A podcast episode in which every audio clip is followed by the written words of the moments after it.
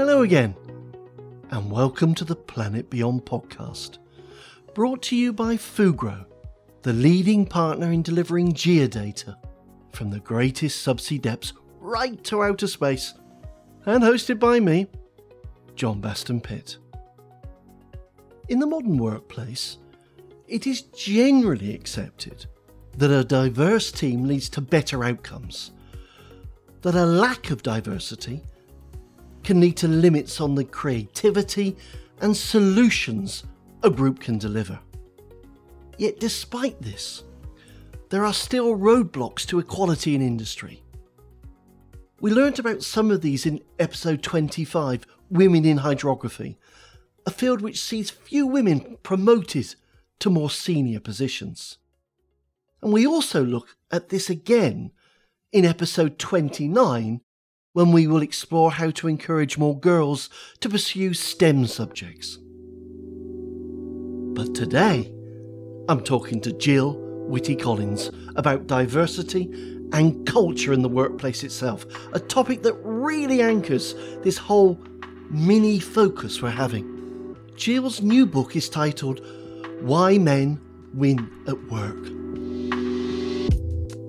In a moment, We'll, we'll talk through the book, but first, Gill, welcome to Planet Beyond.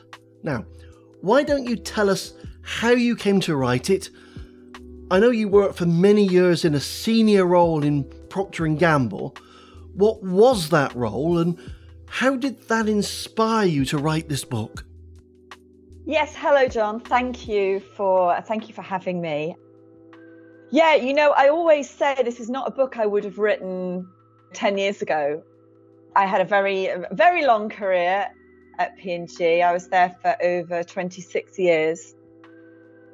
And, you know, I was born near Liverpool. I was the third of three daughters. And I was very much brought up by my parents to believe I was the equal of anybody, boy, man, whoever, and not really to even question equality and you know, my right to it or anybody's right to it. And I continued to believe that for a really long time um, and not see it as an issue for a really long time. You know, I went to P&G, I was promoted and promoted and promoted to director, to general manager, and then ultimately to senior vice president there. My last job there was senior vice president for the beauty business for Europe, India, Middle East, and Africa.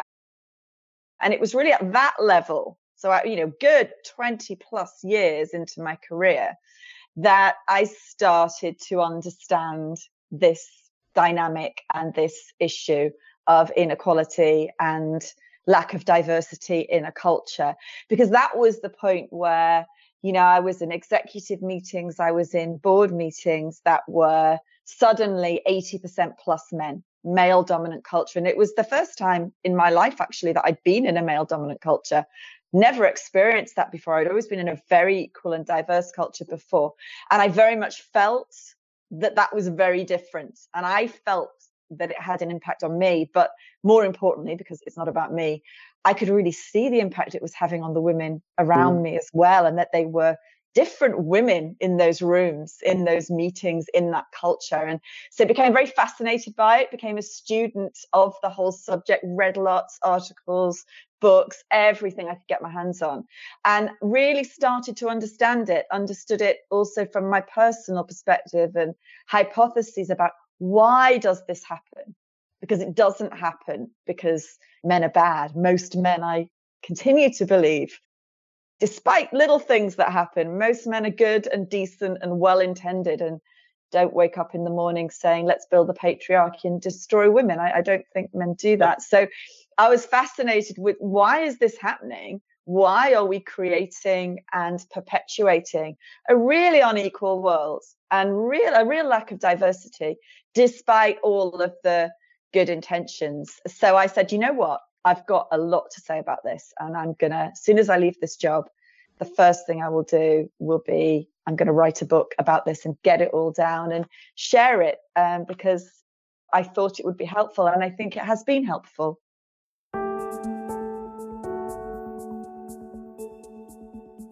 Well, I can tell you it is definitely helpful. From my perspective, I've just finished reading your book and, and it's taught me a few things about myself and about what I've experienced over the last 30, no, no, 40 years of business. So a genuine big thank you. Somebody listening to this, though, might say to you, why did it take you 20 years to start realizing there was an issue here? I see myself as very lucky that it took me 20 years because it took me 20 years of career, so, you know, into my 40s, before I found myself in a male dominant culture or any form of dominant culture. And I know many women and many people find themselves in a dominant culture that they're not part of long before that. You know, it happens much, much younger. So I think, hey, do you know what? I'm really lucky. I went a long way without that. And I think the reason was very good company. It's one of the best companies in the world. There's a huge amount of focus on this. I was a marketing person before I became a general manager and a senior vice president.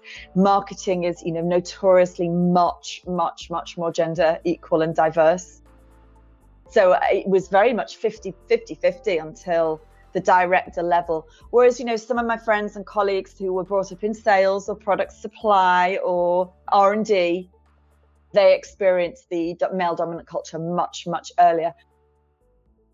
In any organization, you reach a point, if you go senior enough, you reach a point where you wake up and say, hold on a minute, where have all the women gone? I'm literally surrounded by men and, and I'm in a very male dominant culture. And I investigated it. And the more I read and the more I explored, the more I realized this isn't, this isn't me. This isn't this company. This isn't these women. This isn't these men. This is everywhere. I mean, you know, every culture, every country, every organization, every company that you look at, you will see, no matter how equal things start out and how diverse things start out, look at the top level and it will be 90% plus men. One of my big takeaways from your book was the value of equality. These businesses are missing out big time. Greater opportunity is brought to a business to be more competitive by maintaining that equality all the way through to the boardroom. So there's a huge downside without equality, but it seems from the statistics that you shared that there's still a lot to do. Absolutely. And, you know, the data, there's stacks of data on this, not my data research that's been done long, long, long before I woke up to, to this massive issue.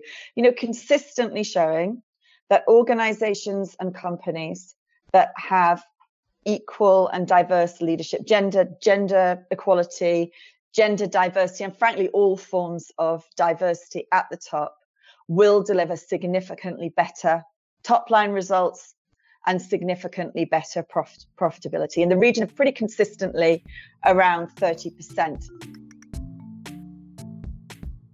More diverse teams will have better discussions, they'll make better decisions, they'll have better strategies, they'll have better plans, they'll deliver better results. And that's why it's very logical, actually.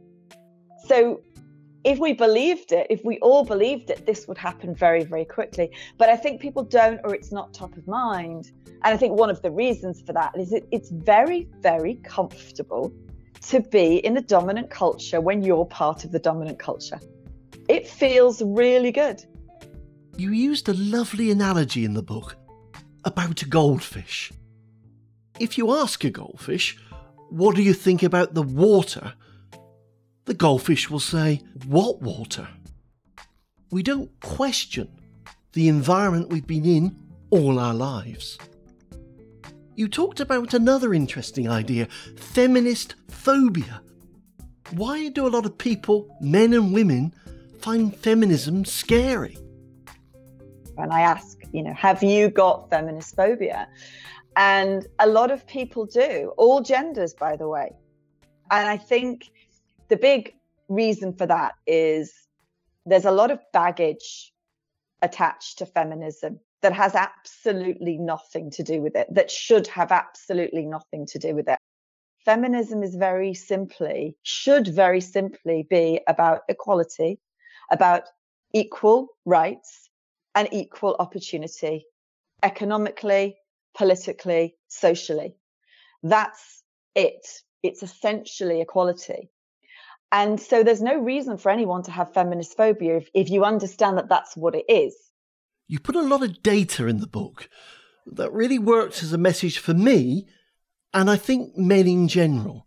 I, I was I was going yes, yes, yes on on every page, but you do address some of the things that women need to do, and you you have a chapter called "Sisters Are Not Doing It for Themselves." You make the point that women don't always help other women. Why is that? Yeah, absolutely. And I worked really hard to take take a man's hand and walk him through this and walk from where a man starts on this journey and this understanding. So that was extremely important to me. I am absolutely not one of those women who's going to say that women this is a problem for women and a problem that women need to solve. Um, this is absolutely men have a ton of work that they need to do to address gender inequality and to change this world, frankly, that that we're living in. I think one of many, many things that women do need to do better is exactly as, as, you said. Sisters are not doing it for themselves, is one of the chapters. Too many women who make it to the top do not hold the ladder down for other women, or they shake it so violently that younger women have no chance of keeping hold of it. They protect their own position. And that's a real shame. And, I, and that has to change. Yes, that is vital. I'd hope women in senior positions feel they can and should hold the ladder for other women. But what should we men be doing? What are we getting wrong? I didn't I didn't feel that you were arguing we are by and large trying to hold women back. So what are you saying? I think it is really fascinating because it's unconscious, right? So this is it really goes back to this point of virtually every man on the planet is not doing this stuff deliberately, right? He is not going into work. He's not going into making a decision about who to promote or who to give a job to consciously thinking, I am going to promote a man, I'm going to give it to a man, I'm going to give it to a man who looks like me, or went to my college or school, or plays my sport, or likes my foot. Men are not consciously doing that. But what is happening, and this is what's fascinating, is unconsciously a lot of invisible and very powerful forces are combining to really, really convince men that the man who's the candidate is the strongest candidate. He's the strongest performer. He's the best. He has the most potential. He's the one who should get the job. And absolutely convinced me, you know, why do men have over 90% of all the leadership positions in the world? It's very simple because we think they're better. We give them the big job because we think they're better. But the issue is that can't be right, can it? It cannot be right that in over 90% of cases, the man is the best. We know that women are 50% of the population. We know that women are equally intelligent, equally capable. We know they have equal leadership ability. I don't think anyone sensible even questions all of that. So it can't be right that if women are 50% of the population and the intelligence and the capability of the world, that the man is the best for the job in over 90% of the cases. So 50% of the time they are but the rest of the time they're not. And those are all sorts of fascinating things. Invisible forces like the invisible power of culture, the competence versus confidence equation. I talk about the umbrella theory. I talk about the time gap. All of these things that are making us ultimately come to the conclusion that the man is stronger when actually he's not necessarily strong. And we can talk about all of all of those. They're all quite complex in themselves, they are so powerful. And they have us absolutely convinced that we've got the right man for the job. And sometimes you know what we haven't. I'd like to unpick some of those three or four things you just listed there. Let's start with competence and confidence. Because I found this again uh, I'm just using a whole bunch of superlatives here because I got carried away reading this. You went back to school to explain some of these things. The way that children are educated, the way that boys and girls are educated, and what they learn from that. Yeah, so I talk about um, the competence versus confidence equation, and I think it is one of the most powerful dynamics that is at play and generally favoring men and generally working against women. And, you know, it starts from the fundamental human tree, truth that we love confidence, right? We, we like confident people. If somebody is confident in themselves, we are confident in them. If somebody shows up in front of us and they seem to feel really confident that they've got this and they can do it, then we feel confident that they can do it. And, and the reverse is true. If somebody looks shaky in front of us and they don't look sure, how can we possibly be sure? So I think first thing to say is confidence is just important. I don't think that's ever going to change. I don't think we can, we're ever going to reprogram ourselves not to be drawn towards the confident candidate or the confident employee. But the issue is that for many, many reasons that go right back. And, you know, as you've mentioned, start at school, even in childhood. And, you know, school develops that, school per- uh, perpetuates it. They have less confidence in themselves generally, even if they are just as competent, maybe even more so. And so obviously that creates a problem, right? Because we're biased, we're very biased towards the confident person and if we're not being very, very aware and thinking, hold on a minute, am I falling into the trap of the competence versus confidence equation? Am I really seeing the most competent person here? Or am I just seeing the most confident? If I'm not looking behind the confident curtain, as I call it, and saying, is there somebody who is not projecting themselves confidently and maybe not projecting themselves at all? Maybe they're completely invisible to me, who's absolutely brilliant and and frankly better than this very confident chap in front of me if we're not doing that we're going to consistently miss out on on brilliant people and brilliant uh, candidates so it's a really important dynamic but equally again it's got you know everyone's got work to do here i think the the managers the employers the recruiters the people who are making the decision on the promotion, they've got to be really savvy about the competence versus confidence equation. But I also think as individuals, we just have to accept that projecting confidently is really, really important.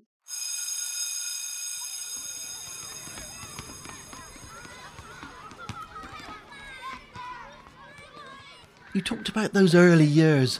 Boys get taught early that they can make mistakes whereas girls are encouraged to push for perfection. That perhaps explains why girls often get better grades, but does that help them at work? Work is not school, and work is not getting A grades and passing exams and getting the best possible score that you can. What I believe is that possibly the most simple way to think about it is that possibly the key reason why girls generally have less confidence than boys, women have less confidence, therefore, than men, is the development of what I call perfectionist syndrome at school.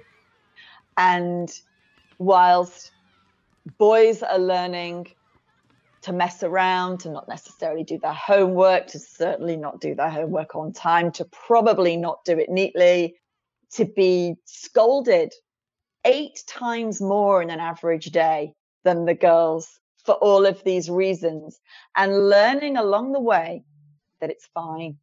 It was fine not to be perfect. It was fine to fail. It was fine not to get the best marks on everything.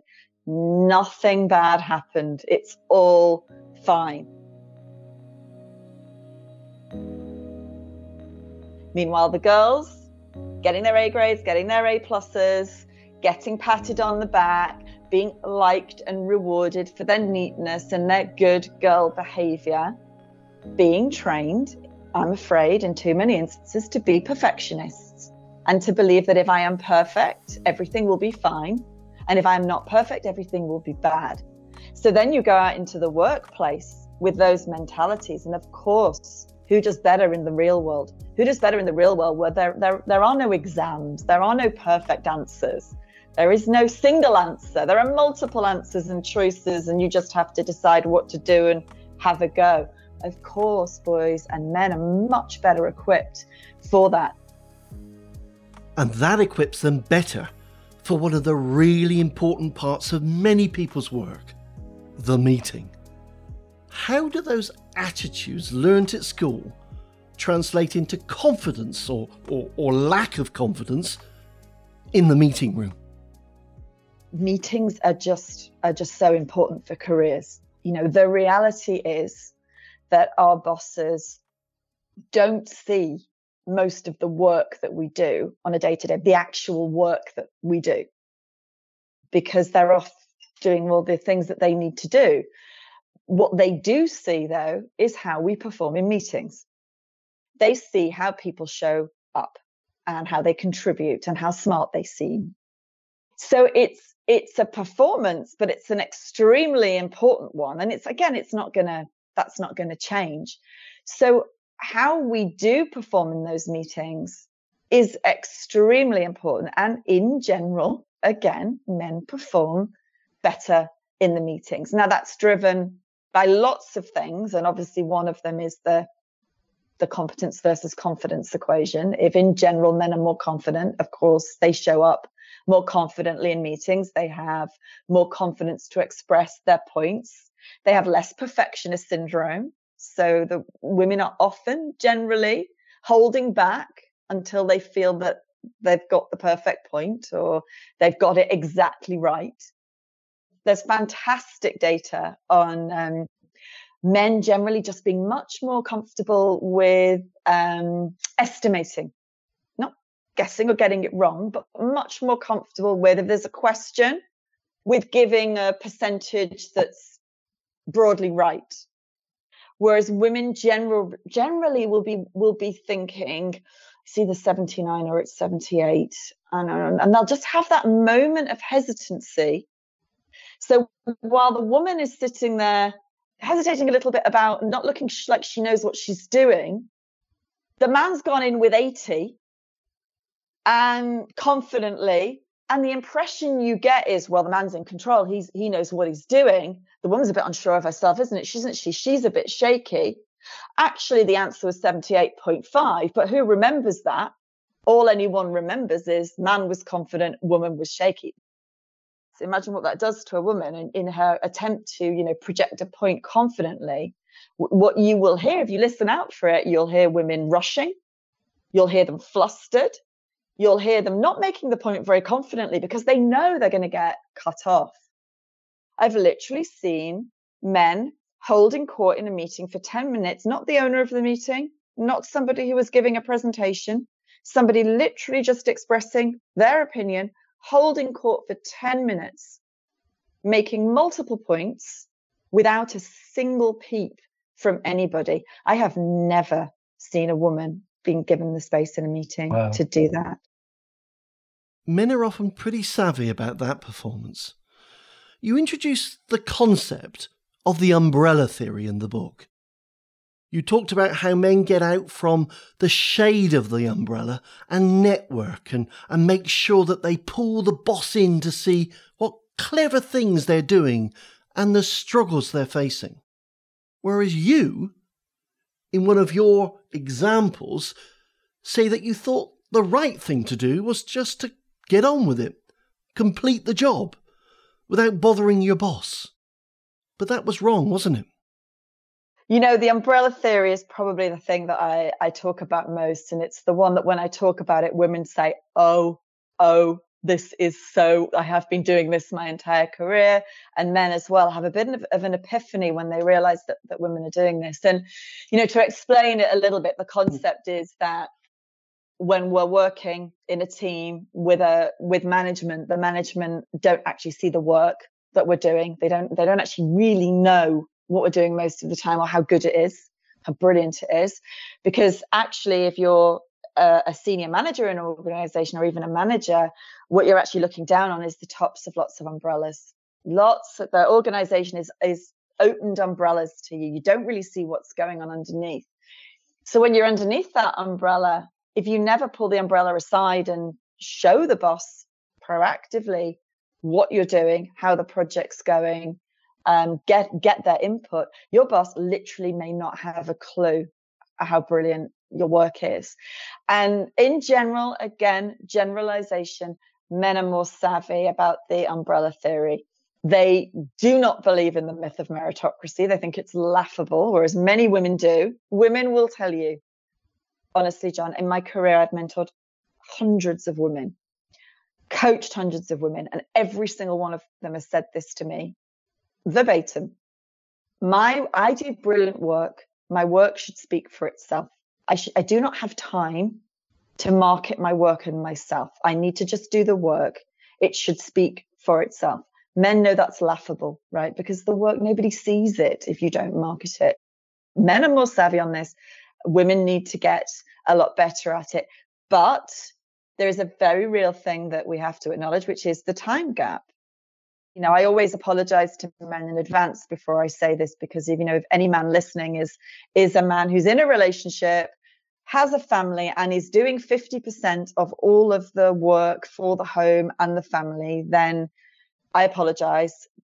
Fantastic. That's as it should be. Please keep doing that. But the reality is based on the data in in virtually all relationships uh, the woman is doing 80% or more of the work for the house, for the family, for the kids, for running the home, even if she's got a full-time career of her own.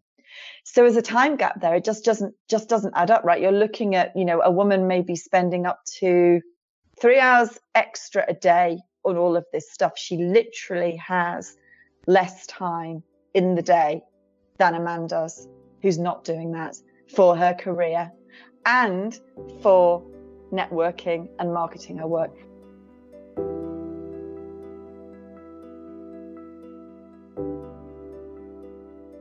It's a real barrier, a real burden managing a home and, a, and managing a business. But some women do manage it. Around 7% of leaders of big businesses are women. How are they overcoming those challenges? Yeah, I call them my super 7%. And it's a chapter in the book called The Women Who Win at Work because, you know, what I realized as I was writing the book, I had most of the chapters in my head before I started to write, but I realized, hold on. We need to talk about the women who do win at work, right? Because it's not 100% of the leadership positions in the world taken by men, it's 90 something percent. So there are some women who are doing this so I call them my super 7%. And they're the women who, you know, they must have encountered all the same issues that the rest of us women have, but somehow they've managed to make it. I interviewed so many incredible women, but absolutely one of the things that they had in common that's potentially the most important is they realized very early on that you cannot do it all. You can have it all, but you can't do it all because there are not the hours in the day to be CEO of the business and CEO of the house. It just doesn't add up. I have never, ever, in all the time I've been looking into this, found a super 7% woman who's, you know, really at the top of her career ladder in whatever business or organization she is in, who's also running the house. She either has chosen not to have frankly, a family. Um, some women have.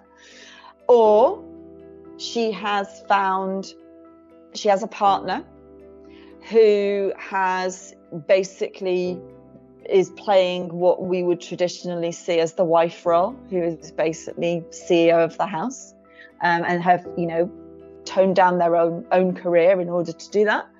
Or if that's not the case, as a couple, they have hired the hell out of help. They have spent the money on the cleaners, the gardeners, the childcare. They have thrown money at that because they are smart enough to know that they cannot do the career and do that as well. Please either find yourself an extremely supportive uh, partner who's going to be 50 50 with you or find another solution. I always say, you know, to people in relationships, we'll never be 50 50 in the workplace until we're 50 50 in the home. It's just never, ever going to add up. I think a lot of people should write that down and put that up on the wall. I think that's fantastic. Gill, we're fast running out of time. You finish your book with some practical steps that everyone can do, and I mean everyone. This is this is one of those things I love so much about your book.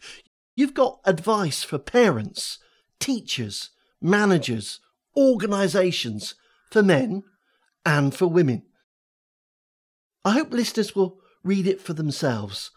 But in the meantime, could you pick out a couple of things we can all work on? I mean, there are so many. As you know, the last chapter of Why Men Win at Work is a to-do list for everyone, right? Mm. There's a hmm. there's a massive to-do list for everybody, and it's based on once we've understood why this happens, why men win at work, why we are we convince our all the invisible forces that convince us that men are always stronger even when they're not. When you understand why, then you can act on it, right? We can all act on it. I'll share a few of, I think, the most important ones. I think for women, the first thing I would say is if you can't sit there and say, I have a confident core, I found it, I know it, I know what my superpowers are, I know what I bring, and I know that any room, any meeting I go into, when I can bring these, I am going to perform brilliantly and confidently. If you can't do that, please please take the time, just a little bit of time for yourself. Um, I do a lot of find your confident core work in workshops, in coaching. It doesn't take long. Please do that for yourself because you will not be successful in your career until you've found your confident core. Because why would anyone else be confident in you if you're not supremely confident in yourself? Second big thing I'd say to women is never forget that umbrella theory. Never forget that umbrella theory. You have to come out from under that umbrella. Your work will not speak for itself. Your work has to be visible. You have to be visible. You have to be known by your boss. Please do that. And then, you know, I'll end with men because you are the most important, actually. And it pains me to say it. But you have over 90% of the leadership of the world, of business and of the world, of society, of everything. So you know what? You're either taking every decision that is ever made or you're seriously influencing it. So, you know what? If you don't buy into gender equality as an important thing and as something that's a win for everybody, we're never going to fix it. Women can do what they want.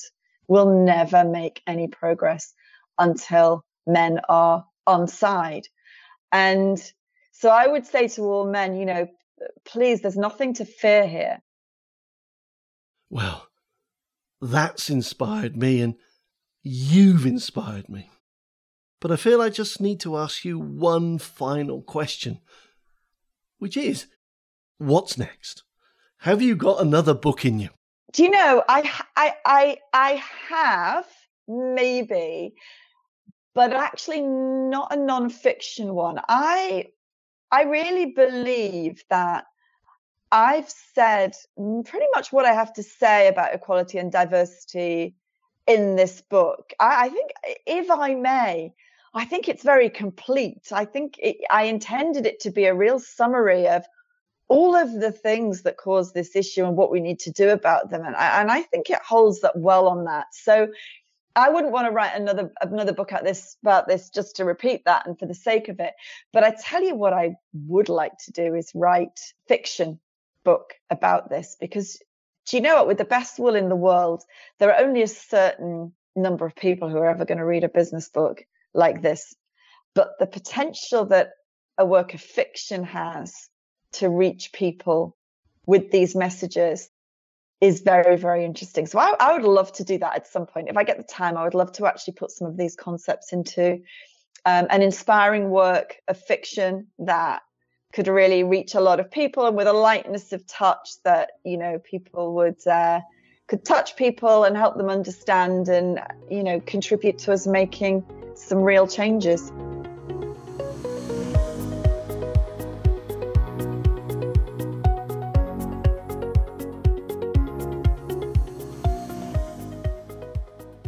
I look forward to reading that book, Gill. Thank you so much for your time. As well as her book, Why Men Win at Work, Gill offers workshops based on the ideas in the book. You can learn more about these on her website, gillwhittycollins.com. We'll share a link to that in the show notes. But until next time, be safe, be remarkable, be the difference.